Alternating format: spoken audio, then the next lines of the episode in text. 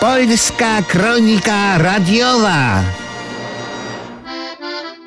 Oto wieża Eiffla sterczy smutna i zawstydzona w tym dziwnym mieście. Tak, Eifflo, masz powód, by się wstydzić. Francuzi to oszuści. Okradają były kolonie z produktów rolniczych i bogactw naturalnych oraz nie dają Robertowi Lewandowskiemu złotej piłki, czyli jak to oni żałośnie nazywają, balona d'oro.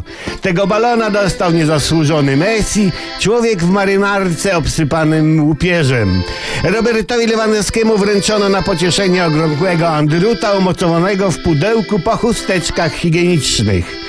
Ale Messi długo się nie cieszył. Robercie, Polska czuwa, a szczególnie jej zdrowy pień. Jeszcze nie wszystko stracone. Oto radny Wieliczki, pan Kamil Jastrzębski, złoży wniosek, by władze Wieliczki nie uznały wyników plebiscytu francuskiej gazety Franca Futbolu i ogłosiły, że to Robert Lewandowski jest najlepszym piłkarzem świata.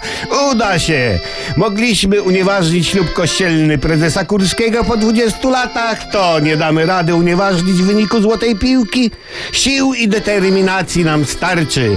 Już niedługo w kopalni Soli Wieliczce odbędzie się uroczysta gala odebrania złotej piłki Messiemu.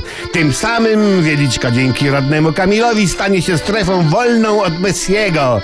Pojawiają się słuszne głosy, by Trybunał Konstytucyjny uznał wyniki plebiscytu Francji futbolu za niezgodne z konstytucją Botswany. Z drugiej jednak strony zauważmy, że balona d'oro wygrał niewysoki mężczyzna w marynarce obsypanej łupieżem i to nas jedynie pociesza, bo to trochę tak, jakby pan prezes wygrał, na co w pełni zasługuje.